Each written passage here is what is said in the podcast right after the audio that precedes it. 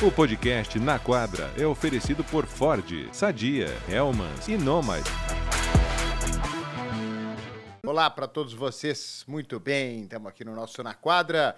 Temporada da NBA pegando fogo, cara. É esse, eu adorei esse torneio mesmo. Eu tinha um pouco de dúvida do que, que ia acontecer nesse torneio. E aí eu cheguei a uma conclusão, viu, Guilherme? Um olá. Hum. Pra, bom, vou, vou, te dar um olá. Olá. Olá, Ari, olá. Então diga a sua conclusão. Minha conclusão que para o torneio dar certo, é, a liga ela não tinha muito o que fazer.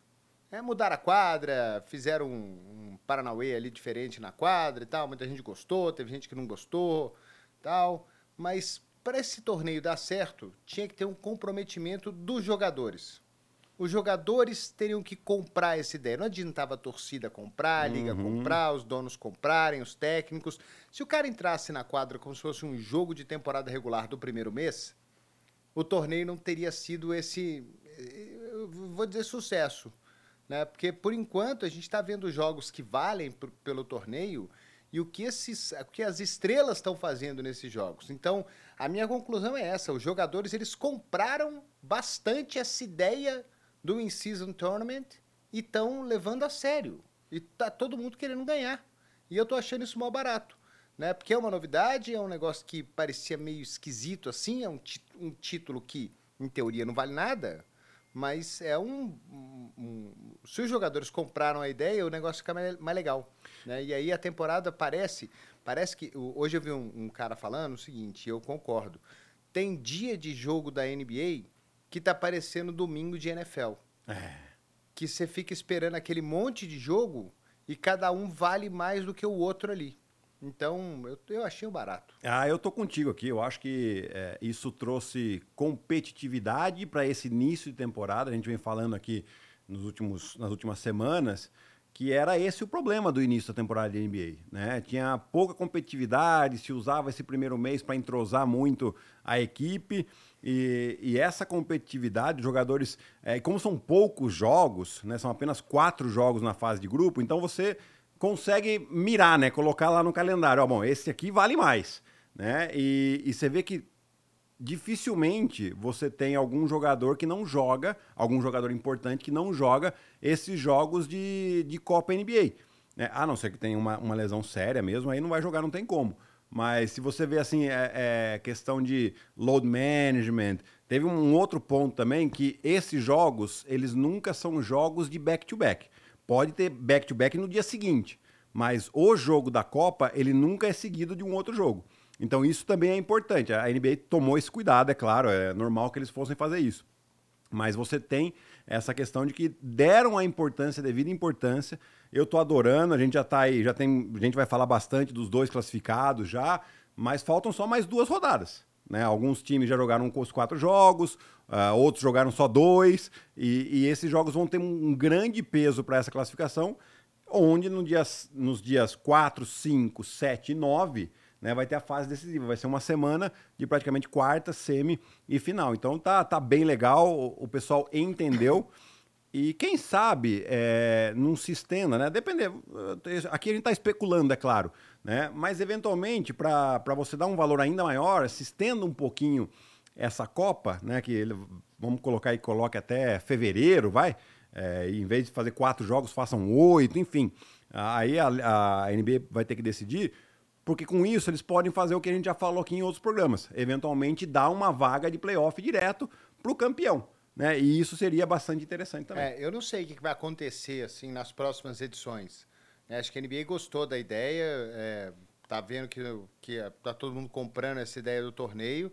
E a primeira edição. Geralmente, quando você tem um piloto assim, a tendência é que os próximos melhore. É difícil é. você começar um negócio assim e ele piorar depois. Sim. Né? Então, é, e a NBA tem um negócio também, né? Que você, ninguém decide o treco sozinho, não é arbitrário, né? Não. Então você vai ter uma reunião com todos os, os donos, os donos vão votar e tudo mais. É, os times, eles, eles, eles votam, né? O Adam Sim. Silver ele é um representante dos 30 times junto à NBA, né? A função uhum. do comissário. Então, é, então, acho que para os próximos anos a tendência é acontecer algo novo. Exato. Onde que você, você que gosta dessa, você que gosta, não, você que sabe o caminho, o atalho. Hum. Você consegue puxar rápido aí, por exemplo, a folha salarial do Indiana Pacers? Do Indiana Pacers. Espera só um que- pouquinho. Você que, você que manja desse negócio. Porque assim, tô falando isso porque vale 500 mil dólares para cada jogador que ganhar o torneio, né? E quando a gente pensa em jogador tipo Jalen Brown, acabou de assinar o maior contrato da história da NBA, vai ganhar 37 milhões de dólares, 40 milhões de dólares por temporada,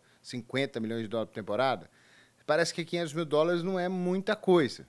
Mas aí quando você olha para a folha sala- salarial, por exemplo, do Indiana Pacers, estou falando do Indiana porque o Indiana já está classificado, e é um time que não tem, não tem tanta aspiração assim, não tem muitos jogos em televisão nacional é, nos Estados Unidos, né? Não é um jogo, por exemplo, o Indiana Pacers vai fazer o primeiro jogo deles da TNT, que é transmissão nacional, nessa Copa, Isso. nas quartas de final. Vai Exato. ser o primeiro jogo do Tyrese Halliburton em, em televisão nacional nos Estados Unidos.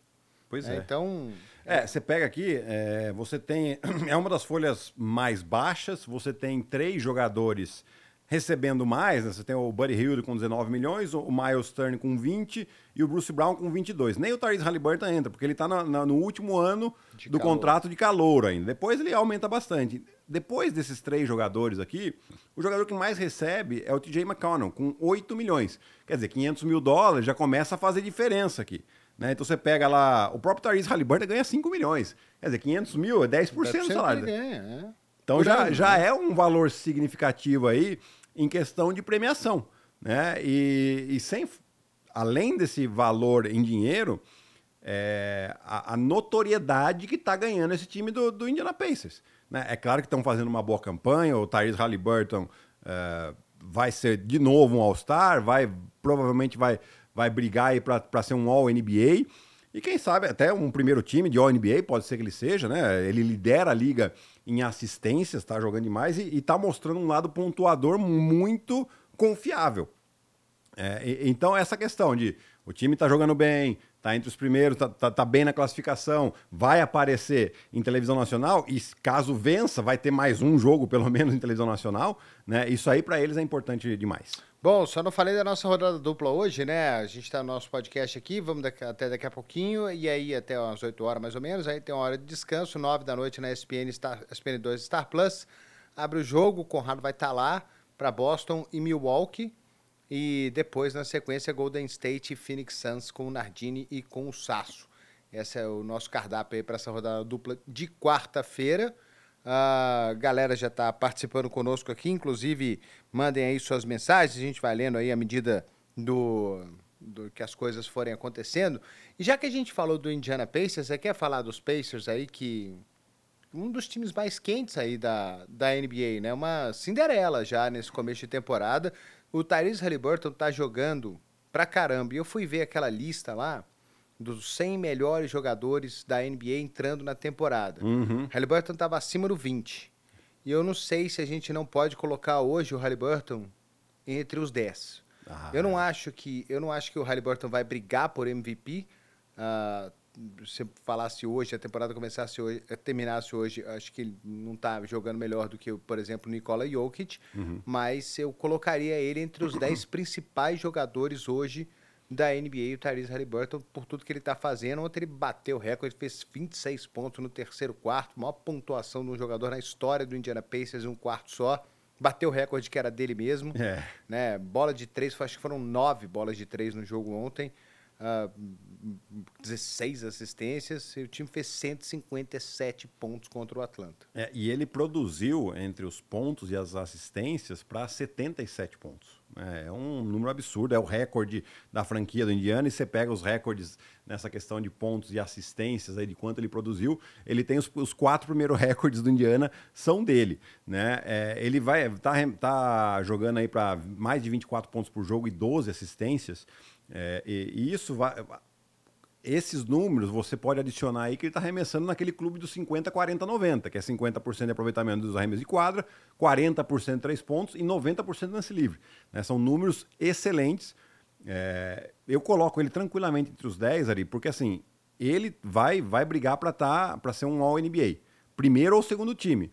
Depois, é lógico, a temporada é longa ainda, a gente não sabe o que pode acontecer. Ano passado ele se lesionou e tal, mas assim, é, eu acredito que ele vai brigar para esses dois primeiros times. Talvez o terceiro time, mas isso já coloca ele aí entre os dez primeiros. E aí a gente já começa a ficar, nesse começo de temporada, animado com a temporada do Indiana Pacers e começar a projetar onde que esse time pode chegar.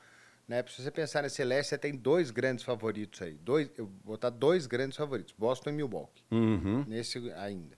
E o Philadelphia que está jogando muito bem, né? Agora deu uma, deu uma caída, né? Mas tá, Sim. Tá, tá com a campanha ótima. Philadelphia teve um começo de temporada muito bom. O Cleveland Cavaliers tem sofrido com lesões, né? Então, Donovan Mitchell hoje já não vai jogar de novo. Uhum. Então, tem tido algum problema. É, o Miami Heat começou a temporada muito bem, mas eu ainda hoje colocaria o Indiana Pacers para ir pelo menos para playoff direto aí numa sexta vaga, à frente de Nova York, à frente de, sei lá, Atlanta. É, é um time jovem, é um time que, que tem um potencial ofensivo grande e o Rick Carlisle, que é o técnico, né, foi campeão lá com Dallas, é, pegou os primeiros anos do Luca Doncic lá e, e nesses primeiros anos do Luca Doncic o time foi ah, o que teve a melhor eficiência ofensiva na história. Não, eu não lembro se foi o último ano dele ou o penúltimo ano dele com Dallas. Né? Naquela época ele foi a melhor eficiência ofe- ofensiva da história da NBA. É, então é, é um técnico que sabe montar muito bem esse ataque. Defensivamente, é claro que precisa melhorar, porque não dá para você tomar 152 pontos em um jogo, mesmo que você faça 157. E esse é um problema do Halliburton, né? Ele não é um bom defensor. Não, não é um, um grande defensor. Né? Mas uh, também não é um cara que é uma avenida. Né? Então isso é um lado Não é o bom. Trae acho... Young. Exatamente. Eu ia falar exatamente do Trae Young. Não é o Trae Young. Né? É, então. Que é, foi quem marcou ele ontem, né? Pois é, os dois. Foi foi uma avenida ontem. Ontem foi maravilhoso. É, mas é um time interessante, jovem. é, foi muito bem no mercado. Trouxe o Bruce Brown, campeão com Denver. é, conseguiu numa troca a- praticamente a troco de nada. Trouxe o Obi Toppin, que estava escondido em Nova York. Né? Ele ficava atrás do Julius Randle. É um bom jogador, mas 100 minutos. O cara não, não, consegue explorar todo o potencial que tem. E, e ele, se o Obi, quando o Obi Toppin renovar o seu contrato, se, vai- se é que vai ter uma extensão para ele, ele pode agradecer muito ao Halliburton, porque muitas das assistências do Halliburton são para o Obi Toppin. É, e o Buddy Hill também tá arremessando muito bem, né? Você acabou de falar, o cara que ganha, ganha bastante dinheiro nesse time aí, agora virou titular, né? Então, Sim. é, mais minutos para ele.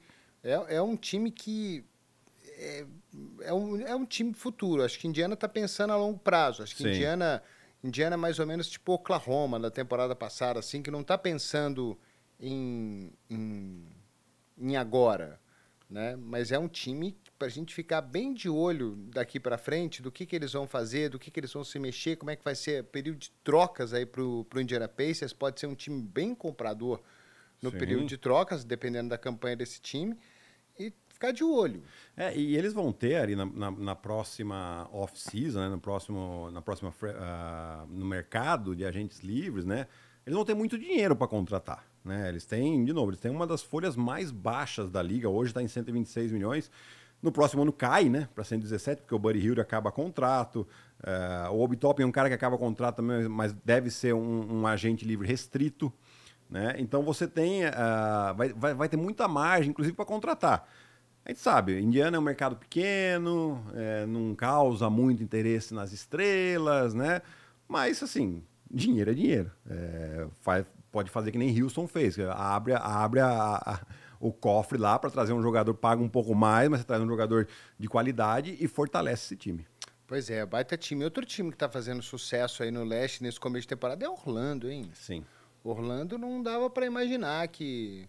Acha que a gente coloca o Paulo Banqueiro hoje num- numa prateleira de estrela dessa liga já? Acho que ainda não, Ari. É, o time do Orlando, ele, ele joga muito bem, joga de maneira coletiva. Eu gosto muito do Paulo Banqueiro, mas ele divide muito bem essa responsabilidade com o Franz Wagner. Né? E é um time que roda 9, 10 jogadores com tranquilidade. Agora o Anthony Black começou a ter mais espaço, que é um, um- é um novato, um- mais um armador, né? mas eh, conseguiram encaixar ele ali nas- nessa rotação. É um time que joga muito duro, tem o, o Bitatse, Bit- Bitatse, É, Goga Bittats. Goga Bitatse, o georgiano, que né, tá, em Indiana ele não teve muito espaço, agora ele está tendo, está sendo um jogador útil. né? O Wendell Carter Jr. Faz o dele ali, Faz né? Pega dele. rebote, faz uns pontos de vez em quando. Mo Wagner, o, o- deixa eu até puxar aqui, né, o, o Jonathan Isaac ficou, sofreu muito com lesões nesses últimos anos, tá jogando, tá jogando bem, né? Então é um time muito interessante, trouxeram o Joe Ingles como jogador de experiência para comandar essa molecada aí também, e o time tá respondendo. É um time que defende muito bem e no ataque tem é, compartilhado responsabilidades. Com, claro, o banqueiro é o, é o principal cestinha, mas é bem, bem dividido esse ataque. Gostando do. Eu fiz um jogo outro dia do, do Orlando, aí entrou o Joe Bingles, eu não tinha visto ele ainda. Aí ele entra com aquele físico que ele tá hoje. Eu falei, cara, se tem um cara que assumiu o papel dele de veterano experiente na NBA foi o Joe Ingles. É verdade. nossa. o, o papel maravilhoso, assim, de veterano experiente com aquele físico maravilhoso que ele tá. E, pô, baita time. A gente tinha combinado aqui de falar sobre os dois do Oeste também, né? Sim. O, o Indiana, o, o Minnesota. Minnesota Timberwolves e o Oklahoma City Thunder. Qual que você quer começar? Vamos pelo Minnesota, que está em primeiro, né? Parece que é. é- é- Posso falar um negócio? Pode. A gente queimou a língua com o Gobert, hein? Queimamos. Queimamos mesmo. Porque Queimamos assim. a língua, porque ele não jogou nada no ano passado, mas esse ano ele tá os dois juntos. É. Ele e o Towns, a dupla casou perfeitamente. Estão jogando bem juntos. É, é- é difícil hoje na NBA de hoje, porque você joga com muita gente aberta e você tem dois homens grandes. É claro que o Carl Anthony Towns tem essa capacidade, principalmente está jogando muito bem com esse arremesso de fora, né? E está conseguindo abrir espaço. É, eu também é, coloco ne- nessa conta aí do ataque funcionar a chegada do Mike Conley no ano passado. Né? Jogador experiente, armador é, de ofício, né? consegue organizar o time, tem mão boa. é, isso ajudou bastante. Mas o, o grande trunfo desse time é a defesa. Né? O segundo em eficiência defensiva, é, consegue colocar e tem os- as peças para colocar pressão em jogadores do perímetro, em Jaden McDaniels, que agora se lesionou, vai ficar algumas semanas fora. O Anthony Edwards é um baita defensor. O Mike Conley talvez não tenha a perna que ele tinha alguns anos atrás, mas é inteligente, é experiente, faz muito bem esse Ah, trabalho. ele defende melhor do que o D'Angelo Russell, né? Que, Ah, que ele sim. chegou no lugar, né? Sim, mas muito melhor, muito melhor. E então você podendo pressionar esses jogadores, tendo um protetor de aro como o Gobert, então mesmo que você tome o corte alguma vez, você sabe que você vai estar coberto. Então você pode fazer a rotação, né? E, e isso está funcionando muito bem. O time parece que resolveu todos os seus problemas. O Gobert era um problema pela- pelo que ele estava jogando e pelos problemas dentro do, do, do time. Né? Ele teve aquele problema com o Kyle Anderson nos playoffs do ano passado, deu um safanão nele lá. Parece que isso ficou para trás e agora o time está jogando realmente bem. É, tem o, o Anthony Edwards está jogando como uma super estrela da NBA. Tá, tá mesmo. É, ele tá. A gente até já falou isso, eu não sei se a gente falou isso aqui ou no, no ESPN League.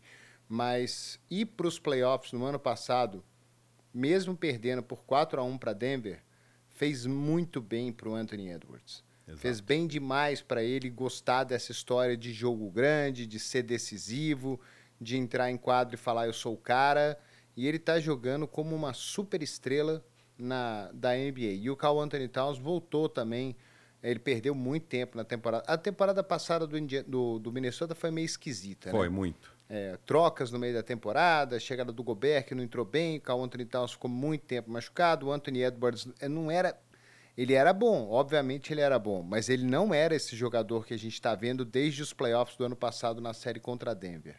Não. É, ele, ele hoje é um jogador bem melhor do que ele era na temporada passada, né? Pelo, tá- pela, de- pela decisão e tal, do que ele está fazendo dentro de quadra. E tem outro detalhe também, que ano passado foi o primeiro ano inteiro do Chris Finch lá, Verdade. né? E esse ano ele teve uma intertemporada inteira para trabalhar depois de uma temporada completa com o time. E agora ele volta, como você falou, deu uma arrumada na defesa, o ataque voltou a jogar melhor, a dupla Towns, e, e ele fez um negócio que eu estava lendo um artigo outro dia, que é bem interessante, que ele botou o Rudy Gobert para defender, é, em teoria, o jogador adversário que menos produz.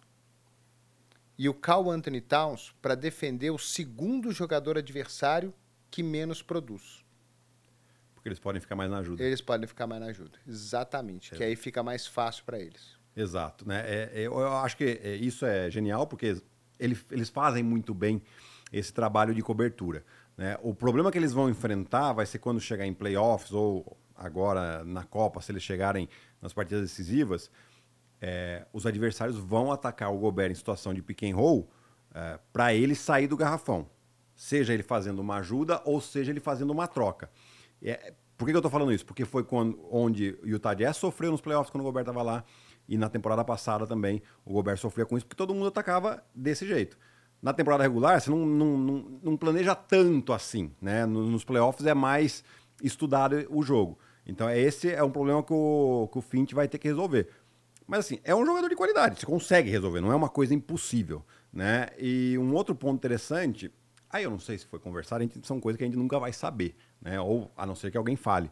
Mas eu achei que o Carl Anthony Towns entendeu que o time é do Anthony Edwards. E ele sendo a segunda principal opção ofensiva, ele vai ter espaço também para ele fazer os pontos dele, mas ele não precisa ficar ansioso de querer forçar uma ou outra situação. Né? Então, esse entendimento, ele é super importante. Por isso que o ataque funciona tão bem também.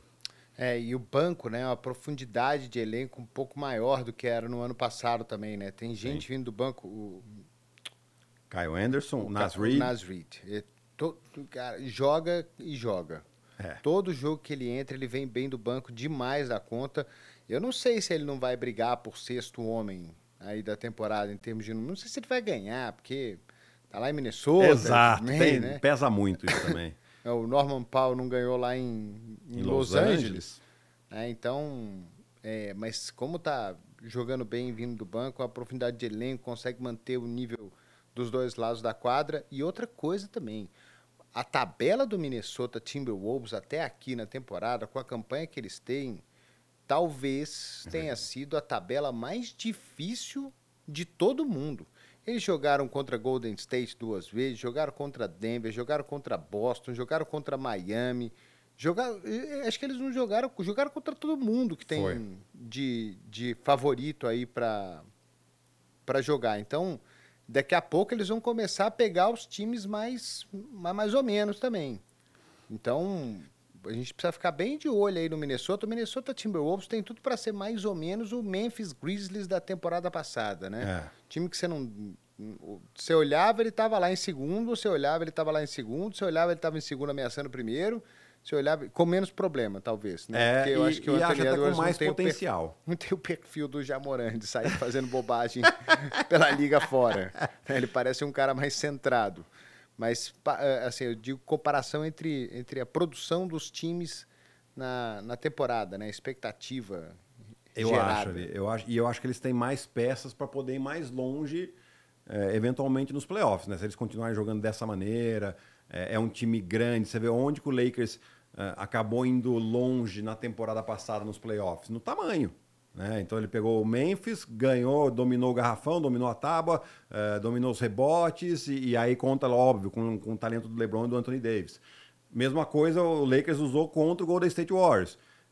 Contra o Minnesota, o Lakers não tem essa vantagem. Pode ter outras vantagens, mas a vantagem de tamanho eles não vão ter, porque é um time grande esse time do. Já foi difícil para eles no jogo de play-in. Quase sim, que eles perderam. Sim. O jogo foi para prorrogação? Acho que foi. Foi para prorrogação, é. exatamente. Exatamente. Então, assim, numa série de sete jogos, é, é, um time mais jovem, né? tem, tem um porte físico importante e tem jogadores decisivos. Né? Eu não sou um grande fã do Carl Anthony Towns.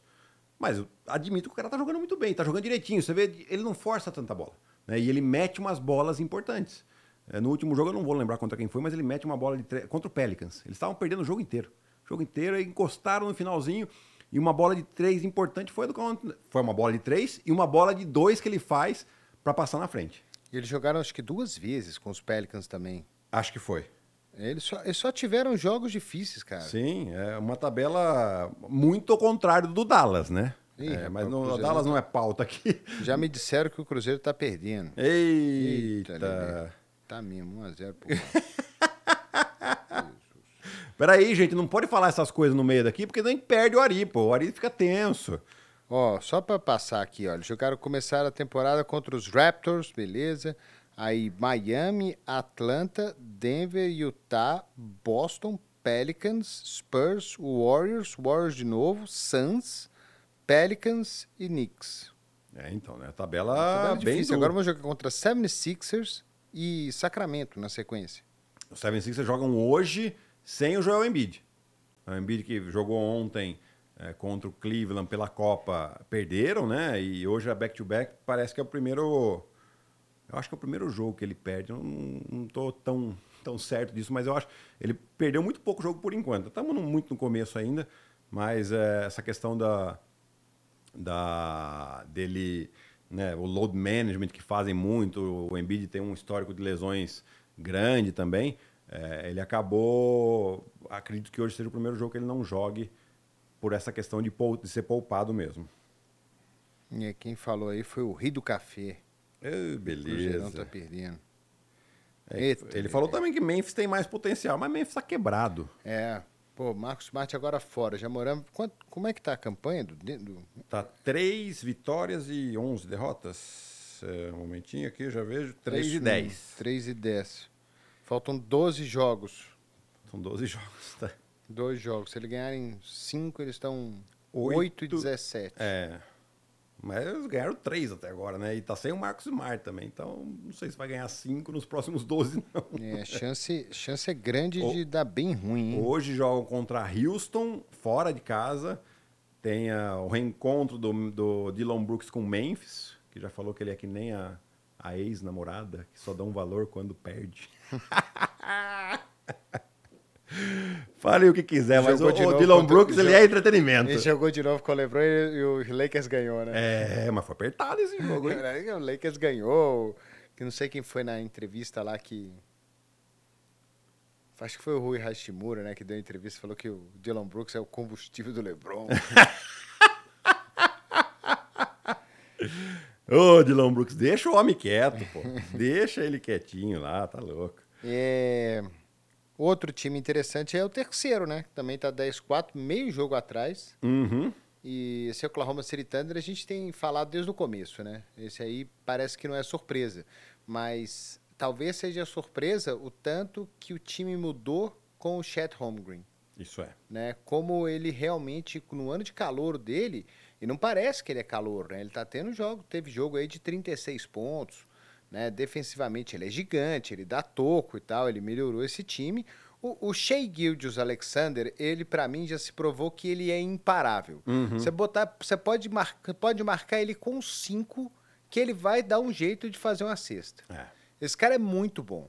Ele é bom no nível de você colocar ele na conversa para MVP daqui a pouco, Ah, já pode colocar. né? Porque ele, ele realmente ele é, ele é espetacular, um espetáculo de jogador. É muito rápido, muito veloz, muito preciso. Ele é inteligente, parece que ele não toma a decisão errada o jogo inteiro. E ele, não ele- faz uma bobagem, é incrível. É, é, joga muito tranquilo, você vê que parece que ele não sente a pressão. É, tá com quase 30 pontos de média de novo. Né? Em um time que tem seis jogadores com pelo menos 10 pontos de média.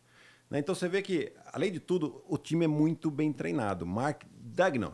Mark Dagno, meu voto para técnico do ano. É, e vai ser. E vai ser porque assim, é, o time, beleza, o, o Shea, ele é o melhor jogador do time, é, é o cestinha, vai, vai, as bolas vão na mão dele, vão na mão dele. Mas não- você olha o time jogar, não é uma dependência, não há uma dependência, porque o time passa muito bem essa bola. Né? Essas responsabilidades que a gente sempre fala, do time jogar mais em conjunto, de, de- de ter um ataque mais fluido e não só a base de um contra um. Né? E o Chet Holmgren, ele entra nesse time, inclusive o Chet Holmgren passa agora, ele tá, nesse momento ele é tá mais à frente do que o Wembanyama como favorito a, a novato do ano, calor do ano, né? Porque ele faz, tem ótimos números, é um bom reboteiro, protege bem o aro e o time tá melhor. Ah, o time dele tá 10-4, o outro tá 3-11. Exato, exato. Então, E os números são muito parecidos. Talvez um pouquinho melhor do, do Embanyama em pontos, aí o Chet um pouco melhor em rebote. É, mas ele é, é um jogador que realmente mudou completamente esse time. É claro que é, ele teve um ano que ele não jogou, mas ele teve um ano de convivência já com um time de NBA. Então, quer queira ou quer não, ele chega um pouquinho mais preparado, porque ele está treinando com esses caras há um ano, o nível dele é, melhora, mesmo que ele ficou, sei lá, três, quatro meses sem treinar por causa da, da- lesão que ele teve, ele treinou oito meses depois. Né? Então, isso é, faz uma diferença. é um jogador que não arremessa qualquer bola, tem uma ótima seleção de arremesso, arremessa com uh, ótimos aproveitamentos, seja de dois como de três. Que loucura isso, né? É. Porque ele, foi ele que falou outro dia, né? Fazer 38 pontos em 46 arremessos não te faz um grande jogador. É, exato. E outro dia ele meteu, sei lá, 16 e ele fez seis arremessos no jogo. Sim. Sim. Né? É. Ele não é um cara que tem esse volume absurdo e toda vez que você vai ver, ele tá com um número bom. E outro jogador no, no, no clube lá, 40, 50, 90, né? Com aqueles aproveitamentos. Ou seja, é, tem boa mão, 90% de lance livre para um cara grande, não é normal isso. Né? Apesar de ele ter uma boa mecânica de arremesso, deve treinar muito esses arremessos livres também. É, mas é um jogador que tem boa seleção de arremesso. E, de novo, encaixou muito bem nesse time. Então, é um time jovem, defende muito bem, é a quarta é, melhor defesa em eficiência defensiva também da, da, da, liga. Né? Já, já defendia muito bem no passado, você traz um cara desse que, que protege bem o aro, a mesma situação do, do Minnesota. Você tem bons jogadores de, de perímetro, defensores de perímetro, que, protege, que, que pressionam a bola, não faz o adversário jogar do jeito que ele quer. Ah, força uma situação, tem um cara de 2 metros e, sei lá, 15, 2 metros e 16, protegendo o aro. É, é, aí tem até um, um, pessoal aqui no YouTube falando que o Guirey tá mal.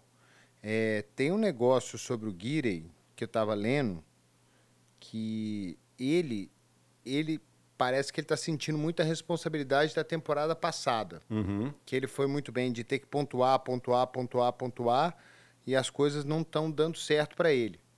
Né? E parece que agora ele meio que ele falou, quer saber? Vamos jogar solto então eu acho que a tendência agora é o Guiri melhorar um pouco. É. Acho que ele vai dar uma, uma crescida. Acho que ele mesmo sentou ali, não sei se ele senta com o técnico, conversa e tal, mas ele estava se colocando muita pressão, né? Mas é um cara que também parou de arremessar tanto e agora está passando mais a bola. Ele está com média o quê? De 6, 7 assistências aí por jogo. É, é um pouquinho menos. Guiri... Cinco assistências. 4.7, né? Tá, tá... É, é, tá. Mas é, é, é, isso, né, Ari? O cara, quando tá com a confiança ruim nos arremessos, ainda mais ele, que é um jogador extremamente completo em questão de rebote, questão de assistência, ele tem que procurar é, ganhar confiança nesses outros, nesses outros fundamentos. Né? Então você vai fazendo número em assistência, em rebote, você se sente melhor. Aí você fala, poxa, aí tem um arremesso livre, você mete, aí você vai ganhando essa confiança e vai melhorando o seu percentual. Eu acho que é, ele tem que ter essa paciência e realmente, tentar não se sentir pressionado. Pensar que, cara, a pressão é para cima do Shea. O Shea é o jogador né, mais experiente daqueles que jogam, né? É, porque você tem o, Bertans ali no time, mas ele não tem tanto espaço. É, seria o mais experiente.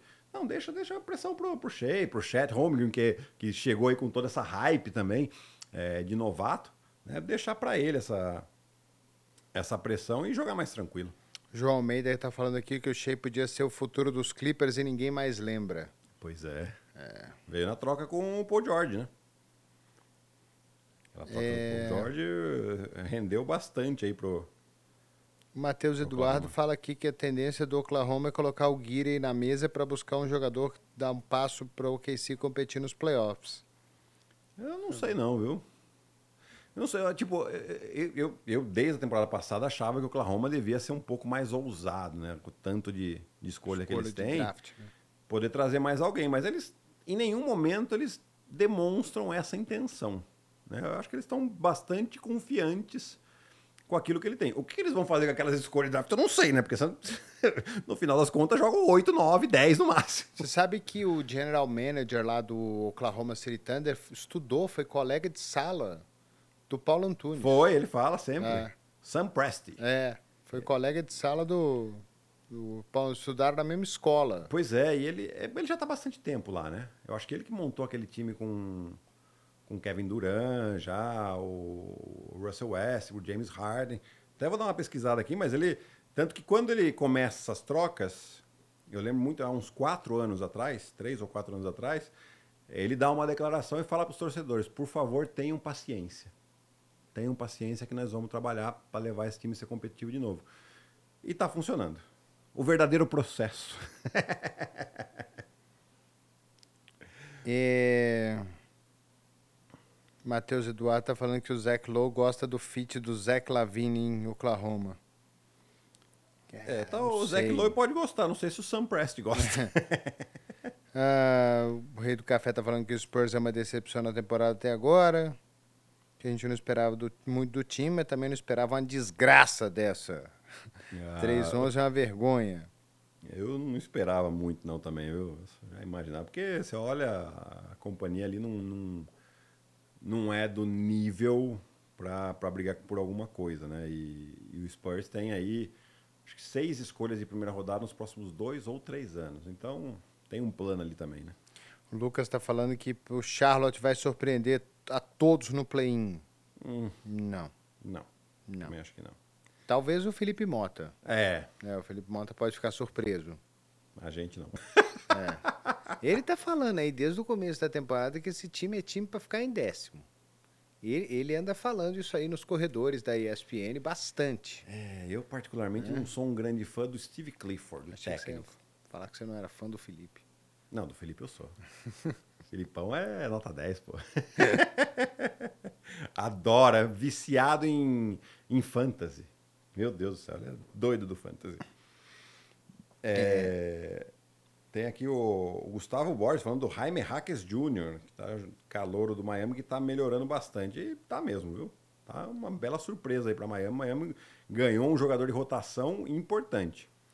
É, Miami é um negócio maluco. É. Como eles acham é, jogadores, né? Incrível. Todo mundo cai lá e os caras jogam bem. Mas eu ainda acho que Ainda tô com o pé atrás. Ah, tem que ficar. É. Eles começaram muito bem, eles ganham todo mundo também. Agora sim, eles perderam um jogo pra, pra Chicago aí que é inacreditável. Como é, é que é? O pimba-pimba. Oh. Perderam pro reco-reco, bolão e azeitona. Reco-reco, né? Pimba-pimba, não. Reco-reco, bolão e azeitona. Eles pimba, começaram pimba. o jogo ganhando 22 a 1. Ei, e depois perderam. Aí daí jogaram de novo, não foi um back-to-back, -back, mas foi é, o jogo de novo contra Chicago, em Chicago, dois dias depois, aí ganharam. Né? Mas, assim, era para eles estarem com a mesma campanha do Boston Celtics. O Boston está com 10 e 3 e o Miami está com 9 e 4, é isso? Deixa eu só confirmar aqui. É... Não, Boston está com 11 e 3. É verdade, era para eles estar com a mesma campanha do Milwaukee de Filadélfia, 10 e 4. Eles estão com 9 e 5 por causa daquela derrota. Muito bem. Então vamos falar, porque a gente já está caminhando aí para a parte derradeira. Uhum. Milwaukee e Boston jogam daqui a pouquinho, a gente vai acompanhar esse jogo junto. É, nove horas tem, tem abre-jogo, Conrado Juliette vai estar tá lá, na quadra, dando todo o clima do ginásio para a gente. E é um grande jogo, todo mundo vai jogar, né, tem todo mundo que interessa vai jogar. Tem gente fora, mas todo mundo que interessa vai para o jogo. E é um confronto muito esperado, porque para muita gente é uma prévia logo cedo do que esses times vão. dos times que vão fazer a final aí do leste. É, eu acho que é um jogo bastante interessante. A gente está vendo Boston, a gente já teve, já fez alguns jogos deles aqui, né, Ari? É, é um quinteto espetacular, é o, é o melhor quinteto em questão de, de diferença, né, enquanto está na quadra, que é o, o quinteto do Porzingis, exato, o Plus Minor Porzingis, o Drew Holiday, Derek White, Jason Tatum Jalen Brown, né? Acho que eles têm mais 176 pontos no período que eles estão juntos em quadra. Né? É, ainda acho que o Mazula precisa confiar mais no banco. Não que o banco vá ser decisivo para eles ganharem jogos, mas vai ser importante para não espremer tanto é, os jogadores. E dou um exemplo claro. Eles perdem o jogo em Charlotte na prorrogação na última segunda-feira. O jogo era um back-to-back. -back. Eles tinham vencido Memphis no domingo e jogaram contra Charlotte. O Jason Tatum jogou 44 minutos no segundo jogo. Né? Então é muito tempo. Ah, o Jason Tatum é novo? É, mas nós estamos em novembro. Né? Ele tem que ir nessa pegada aqui até abril para depois chegar nos playoffs. Então é só tomar um pouco mais de cuidado. O time defende bem, o time está atacando um pouco melhor, apesar de é, insistir muito em, em, situações de um contra um. Mas o time do Boston está um pouco mais sólido. O time do Milwaukee já começou um pouco estranho, está melhorando agora. O ataque parece estar tá mais encaixado, mas a defesa ainda tem muitas falhas ali. Questão de É, situação de defesa de pick and roll, situação de defesa do próprio aro, né? Volta para a defesa, estão tomando muito contra-ataque. Então são esses pontos que aí o Adrian Griffin precisa melhorar. Acho que a saída Ainda do assim, Ari, fez mal pro time? Eu Nesse acho que assim, eles, eles tentaram trocar o bom barra ótimo pelo excelente. O Bodenhauser ele é um ótimo técnico que peca muito em playoffs. Né? Questão de mudança de, de leitura de jogo ali no momento, ah, durante a série, de fazer algumas mudanças, alguns ajustes. Ele pecava muito nisso. É, Mas eles trouxeram um técnico novato. Né? Eu, eu acho um pouco arriscado. Enfim, eles trazem um técnico novato quando você tinha disponível lá um Nick Nurse e um Emil Doca É, parece que o Nick Nurse não quis ir. né? Exato, a gente comentou isso aqui na É. semana passada, né? É, mas você tinha o Emil Doca né, ali disponível, também um bom técnico, enfim. É, mas tem que dar tempo também pro cara. Né? É o primeiro ano dele, é, aparentemente o ataque ele já conseguiu dar uma ajustada, já a, a combinação Lillard e Antetokounmpo já funciona melhor. É, ele precisa recuperar, tentar recuperar um pouco mais o Middleton, mas no geral tá jogando melhor. Agora ele precisa ajustar essa defesa. Eu sinto falta da cara de assustado do Budenholzer. Não era, não era isso que você falava, não. Era... ele falou assustado porque ele tá aqui. Ele tá, né? Pô, foi gentil aqui, mas não era isso que ele falava, não. ah, então eu vou falar, pessoal. Pô, não, não tinha uma fala. cara de quem tava apertado pra ir no banheiro. Não tinha, o time ganhando de 30 pontos, ele tava lá.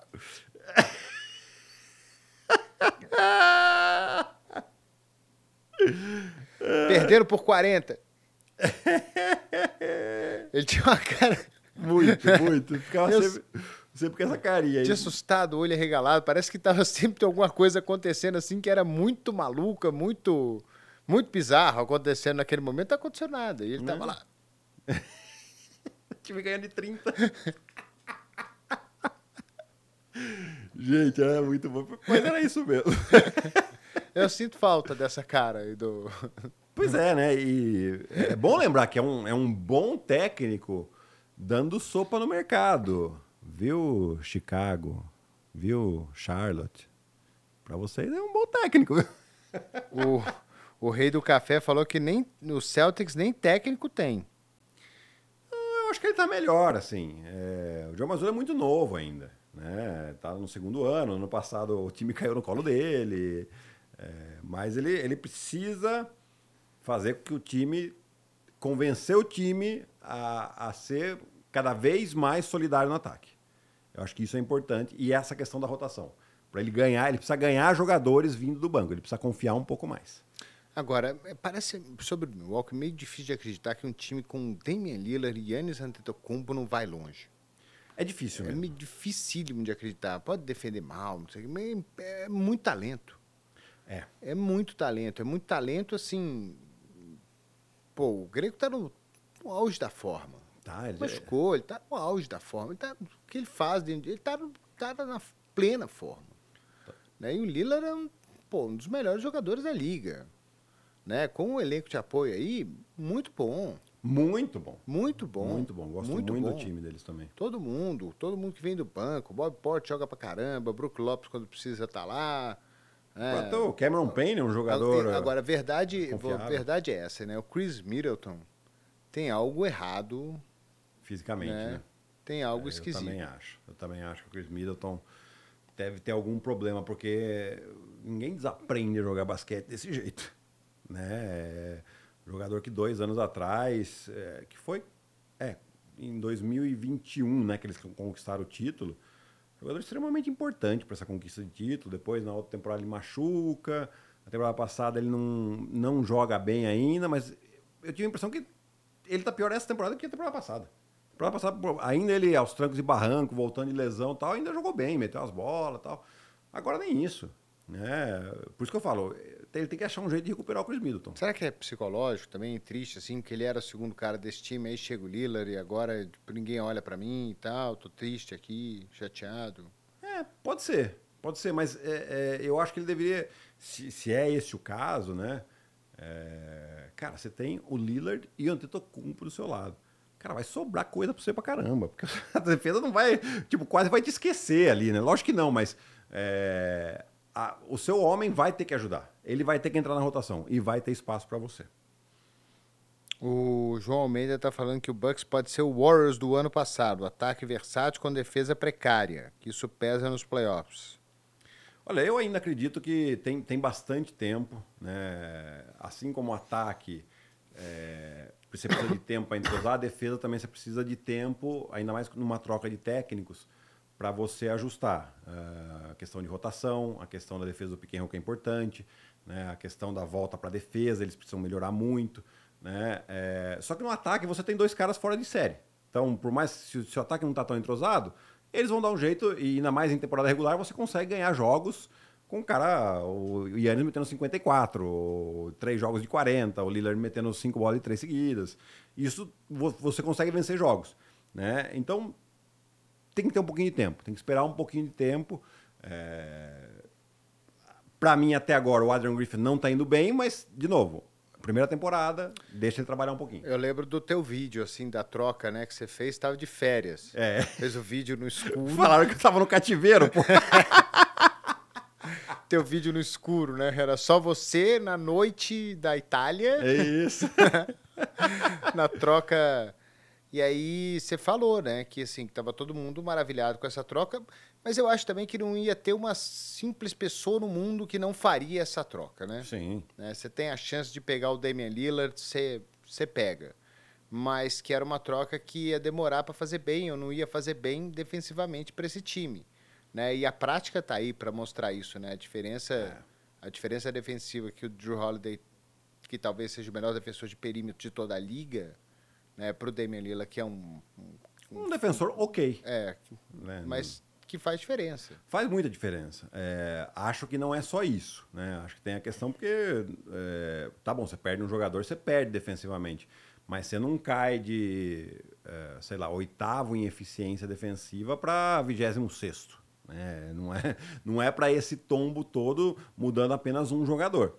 Né? Então, acho que precisa ter essa questão da, dessa, desse treinamento, de, de entender, de, das peças se encaixarem de novo. Não, o Drew Holiday estava ali, ele já, por ser um, um, um, cara muito bom defensivamente, ele se encaixa rapidamente na defesa do Bucks, que já era boa. Né? Agora, muda técnico e muda peças importantes. Então tem que ter um pouquinho de tempo.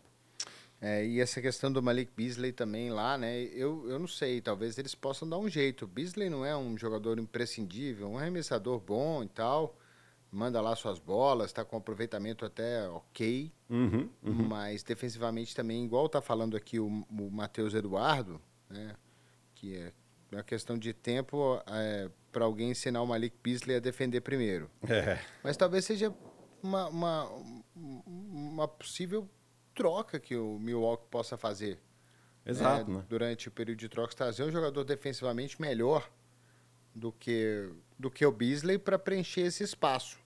É porque se você começar a projetar playoff, playoff é defesa, quase tudo de, baseia em, no seu jogo defensivo. Se você, não, você não vai fazer 150 pontos, 140 pontos em todo jogo de playoff. Né? A gente viu o jogo de playoff ano passado aí, que o jogo foi, sei lá, 90 a 87. Né? Sim, então, é, a única questão assim do, do, é do Malik Beasley, né? 115, 120 pontos. De você querer envolver ele numa troca, ele assinou pelo mínimo de veterano, que são 2 milhões. Né? Então você não tem muito valor, você tem que. Porque a troca, ela, lógico, você. Ah, mas traz alguém e encosta ele lá. Como assim traz alguém? Ah, trazer alguém é. trocando com outros jogadores. Aí é. pode ser. Né? Saber quem que eles abriam mão aqui. Né? Ou se é, é, Coloca ele envolvendo nessa troca em mais algum jogador e algumas escolhas de draft. Né? Tem isso também. É, mas é um jogador que no ataque tem ajudado o time, né? principalmente em, jogos que o, o Lillard que o Lillard não jogou, mas que precisa ter uma atenção maior na defesa. Assim. Muito bem. Vamos caminhando aqui pro, pro The End. Vamos. Quer falar desse Golden State Phoenix também, que é o... Não, vamos só falar, podemos falar rapidinho do Lakers, que classificou também. A gente falou ah, do Indiana, tá. ah, a gente tá. não falou do Lakers, que é, ganhou os quatro jogos dele na Copa, se classificou, o primeiro time classificado na Conferência Oeste, o primeiro, no geral, foi o Indiana, porque o jogo dele foi mais cedo, né? É, e o Indiana também se classificou em três jogos, né? Ele ganhou três jogos, tem mais um jogo contra o Detroit que está em último do grupo, então ele está já classificado. E o Lakers ganhou contra os quatro times e com um bom saldo. O que isso quer dizer? Né? Que eles podem ter entre os times classificados a, a melhor colocação, então o jogo de quartas de final eles jogam em casa. Só que esse jogo de quartas de final, a depender de como vai o Phoenix, se o Phoenix ganha o próximo jogo, ele pode ser o melhor segundo. Então daí vai ter um, um adversário bastante amargo. Mas o Phoenix tá freguês do Lakers nessa Pois temporada. é, perdeu duas, não foi? Perdeu as duas. É, então. É, aí é que mora o perigo, né? que os caras já vêm daquele jeito. Não, não vão perder de novo para eles, né? É, então, talvez uma coisa boa possa se transformar em uma coisa preocupante para o Lakers, mas o Lakers, assim, jogando muito bem, o LeBron é um dos jogadores que está pilhado com essa Copa, né? Dá para ver na, na na maneira com que ele encara os jogos, que para ele é o jogo que vale mesmo. Eu vou parar de falar do cara. Cada dia que passa eu sou mais fã. É, não é, é impressionante. É cada dia, é cada é por dia, assim, é, a, a, a, admiração cresce pelo cara. É, é. é, inacreditável. É espetacular o que ele está fazendo. Todo jogo é, é 37 pontos, é 12 assistências, 10 rebotes, faz de tudo. E tá tendo alguns joguinhos cara. que ele pode jogar menos, né? É, o Lakers, que nem esse jogo contra o Utah Jazz que classificou, eles, no, no, final do terceiro quarto tava, tava quase tava 20 ganhando, já. Né? E aí no começou, tava ele ganhando. começou no banco, o quarto quarto, e o time abriu mal um pouco. Então daí o Darwin Range a hora fala, não, fica, fica aí. aí. mesmo porque hoje eles jogam de novo. Hoje é um back-to-back -back contra Dallas. Né? Jogam, acho que em casa contra Dallas. É, mas assim, é, é, impressionante. É impressionante. Eu acho que ele, ele vai fazer questão de. Vai fazer de tudo para tentar ganhar essa Copa. Que que jogador maravilhoso. É. ah, fe, fenô, é, fenômeno, é, fenômeno, é, fenômeno, é fenômeno. É fenômeno. Vai demorar muito para sair um cara com, com esse comprometimento mesmo que ele tem com o jogo, né, com o time, com ele mesmo, né, com, com, com, com a torcida, com os fãs, com a liga, Sim. com os adversários. Assim, todo jogo ele tá lá para entregar 100% do que ele tem e amanhã a gente vê como é que vai ser. E amanhã parece que ele está melhor que hoje. Né? E parece que, que não cansa e tem quase 40 anos de idade. Vai fazer 39 daqui a um mês, né? É. Menos que isso. Então, cara, é um fenômeno. E ele chegou à marca de 39 mil pontos. Né? Ninguém nunca chegou a essa marca em, em jogos. Cara, vai chegar a 40 mil fatalmente? Né? Vai, provavelmente, essa temporada ainda. É, bate, bate, todos os recordes. Até o recorde de turnovers ele já bateu. o primeiro jogador a ter 5 mil erros. É muito tempo na liga, é muito tempo em altíssimo nível. É, é impressionante é, isso. É demais. É todo ano em alto nível. Todo ano. Não interessa o, o, o que aconteça, né? Não. É, se ele se machuca, é, se ele, às vezes o cara machuca e fala assim, pô, preciso dar uma poupada aqui, porque senão amanhã eu machuco de novo. Ele tá nem Imagina. Aí. Imagina. É, então, ele segue o ritmo dele. É, mas esse, esse é o negócio do Lakers, né? Não pode. Não pode contundir. Exatamente. Nem ele, nem Anthony Davis. É, porque daí compromete. Né? Então, por isso que eu sempre. Vocês vão me ver falar a temporada inteira aqui. Quando tiver a oportunidade do LeBron jogar um pouco menos, é boa notícia pro Lakers. Muito bem. Algo mais? É, só um rapidinho desse Phoenix e Golden State, né? Que temos aí. O, o, o, Golden State quebrou a sequência de seis derrotas, né? Na volta do Stephen Curry. Né?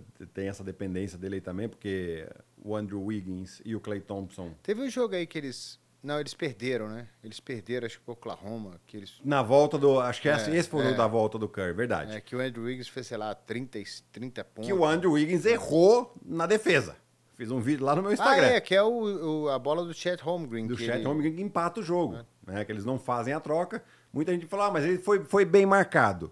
Na hora do arremesso ele foi bem, bem contestado, mas a questão é você não deixar nenhum jogador do Oklahoma receber essa bola próximo à linha dos três pontos, para fora, né? Faz com que eles recebam para dentro. Ah, nega tudo. Faz defesa de handball. Pô, qual que é a chance daquela bola cair lá? Mas mesmo assim, então, você não corre esse risco. Esse é o problema. Né? Faz uma defesa de handball, fica todo mundo ali nos três. Ele faz, pô, tá bom, quer fazer uma bandeja? Faz. Tô ganhando de três pontos. Para que, que eu vou permitir você arremessar de três? Porque ali faltava um, segundo e meio. Você não pode pensar em falta também, porque quem pegar essa bola vai fazer um movimento de arremesso. Se você fizer falta, você dá três lances, né? Então faz com que o cara receba ou no meio da quadra ou próximo à cesta.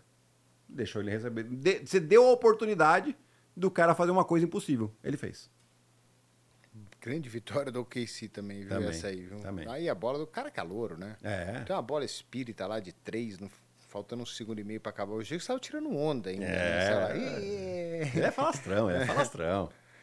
Quem não lembra dele no ano passado, quando ele foi draftado, perguntaram pra ele quem é o melhor jogador da NBA.